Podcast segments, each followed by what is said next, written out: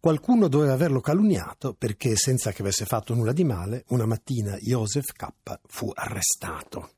L'inizio del processo di Kafka è forse uno degli inizi più straordinari, gli incipit più travolgenti della storia della letteratura, perché ha insieme una dimensione di fantasia straordinaria e una drammatica allusione a quello che è il problema dell'uomo moderno, il problema della capacità del singolo di confrontarsi con le istituzioni, il sogno drammatico, l'incubo di qualcosa qualcuno che non riesce a dominare quello che c'è intorno a lui. E cos'è la storia che racconta il processo? È la storia, come sappiamo, di una dimensione assolutamente eh, fantastica e surreale di un uomo che viene accusato di qualcosa che non sa cos'è, che non viene processato ma subisce un processo e che alla fine sarà condannato e non sa perché. Il tutto in una dimensione talmente onirica, talmente eh, impalpabile di incongruenze, di vita senza senso, che sembra essere tutto soltanto tanto un unico e drammatico sogno, ma è un sogno terribile, perché nella storia Josef K, che lavora in una banca, alla mattina si trova di fronte a due persone che vogliono arrestarlo, certo,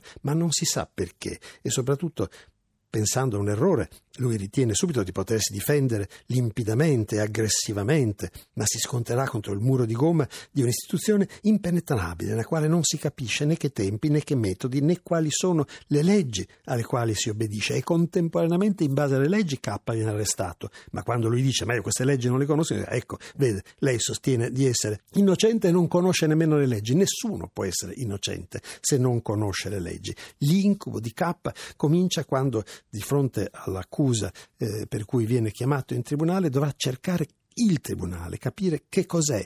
Sono degli edifici inverosimili in cui ci si perde, delle soffitte, delle cantine, dove ci sono i personaggi più straordinari. I giudici sono dei personaggi che sì, sono anche disponibili, ma fondamentalmente non sono disposti a accusare nulla, e la natura delle accuse che K ha avuto non gli saranno mai presentate. Il suo presunto crimine è una cosa insensata, inesistente. E quando eh, la mattina del suo famoso arresto arrivano questi due personaggi, li portano via la colazione, lo trattano male, questa cosa sembra essere soltanto un particolare, ma tornerà, perché un giorno K torna in banca, è lì che sta lavorando, e a un certo punto in uno sgabuzzino della banca sente dei gemiti, apre lo sgabuzzino e vede che i due che erano venuti a arrestarlo quella mattina sono lì che vengono pestati, fustigati, perché gli hanno rubato la colazione e gli hanno portato via un po' di biancheria. E questa cosa si ripeterà come in un folle sogno, un folle incubo onirico. Alle volte, tornando in banca, K apre lo sportello dello sgabuzzino e lì ritrova i due che vengono fustigati follemente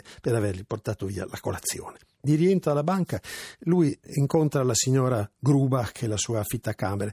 È un rapporto stranissimo. Questa donna, da un lato, è molto disponibile, cerca di eh, consolarlo, dice di non prendersi a cuore le cose, che questo è quello che succede, che lui se la caverà, e dall'altra parte però chiaramente è una spia, è quella che racconta quello che fa, è una persona di cui non ci si può fidare. E di lì al tribunale, dove K, baldanzoso all'inizio, a un certo punto poi si smarrisce, trova dei personaggi straordinari, una signorina che gli fa vedere le gambe, un'altra, un usciere che gli praticamente lo invita a andare con sua moglie, e poi K la trova tra le braccia di un altro uomo, una ragazza che si presenta come un'informatrice e l'aiuta a portare all'uscita. Dentro il tribunale ci sono addirittura delle lavanderie, ci sono dei personaggi straordinari, e K, nel cercare disperatamente di orientarsi in questa cosa, finirà, sulla base di uno zio che gli ha aiutato, andare da un avvocato. Dall'avvocato conoscerà una certa Leni, una sua assistente, che poi è anche un'infermiera, e lì ci saranno dei personaggi stranissimi,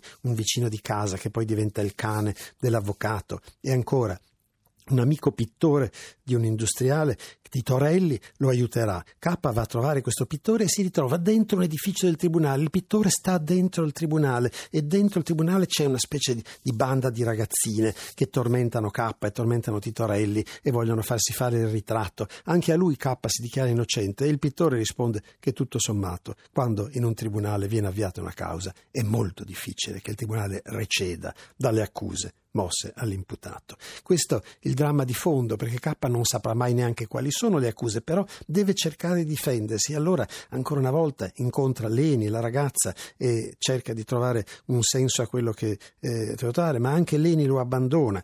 Un giorno si ritrova ad accompagnare un cliente della sua banca nel duomo della sua città. Lì una situazione drammatica e onirica ancora una volta. Mentre è nel duomo, improvvisamente dal pulpito appare un prete che comincia a dire: lei Josef K? E Josef sì, dice: cosa c'è? Venga qui. Ma perché? Io sono il cappellano del carcere. Cosa fa il cappellano del carcere? Perché è finito nel duomo? Come faceva a sapere che K sarebbe stato lì? Non lo sapremo mai, ma fa parte di questa dimensione dell'incubo che K vivrà fino in fondo, perché il cappellano non è lì per dirgli che deve salvarsi oppure che eh, cercherà di aiutarlo. No, è lì per dirgli che il tribunale è il tribunale, che non chiede nulla e non dà nulla, che quando lui arriva lo lascia arrivare, quando va via lo lascia andare via. Il tribunale vive al di fuori di lui e K deve soltanto accettare quello che è un destino ineluttabile del quale non potrà fare altro che subire le conseguenze. Alla vigilia del suo trentunesimo compleanno, K troverà due persone in casa, lo portano via, capisce che sono quelli che devono eseguire una sentenza, una sentenza di cui non sa niente, che non sa se sia stata pronunciata e da chi,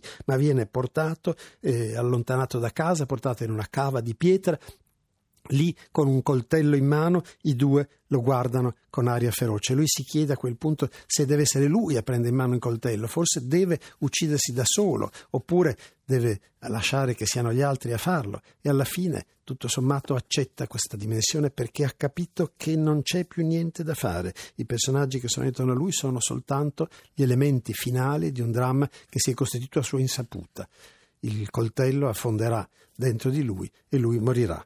Le ultime parole saranno: come un cane, come un cane, e gli parve che la vergogna gli dovesse sopravvivere, perché dietro questa dimensione onirica c'è anche il senso di un senso di colpa, qualcosa che rode dentro K, perché K non sa cosa ha fatto, ma sa che c'è qualcosa per cui si può sempre essere processati. Non sa che cos'è il processo, ma sa che la colpa esiste. C'è dietro questa cosa forse l'incubo ebraico di qualcosa di irrisolvibile, ma il processo dentro di sé non è soltanto l'incubo di qualcuno che sogna di dover essere processato senza sapere perché. È l'incubo dell'uomo moderno, che sa che intorno a sé non c'è altro che la propria singola responsabilità, che è solo davanti a tutto, e che se a un certo punto le istituzioni decidono di prenderlo e macinarlo dentro i loro ingranaggi, molto difficilmente lui potrà sopravvivere, perché il moloch delle istituzioni è più forte del singolo e perché nella modernità l'uomo è solo con se stesso.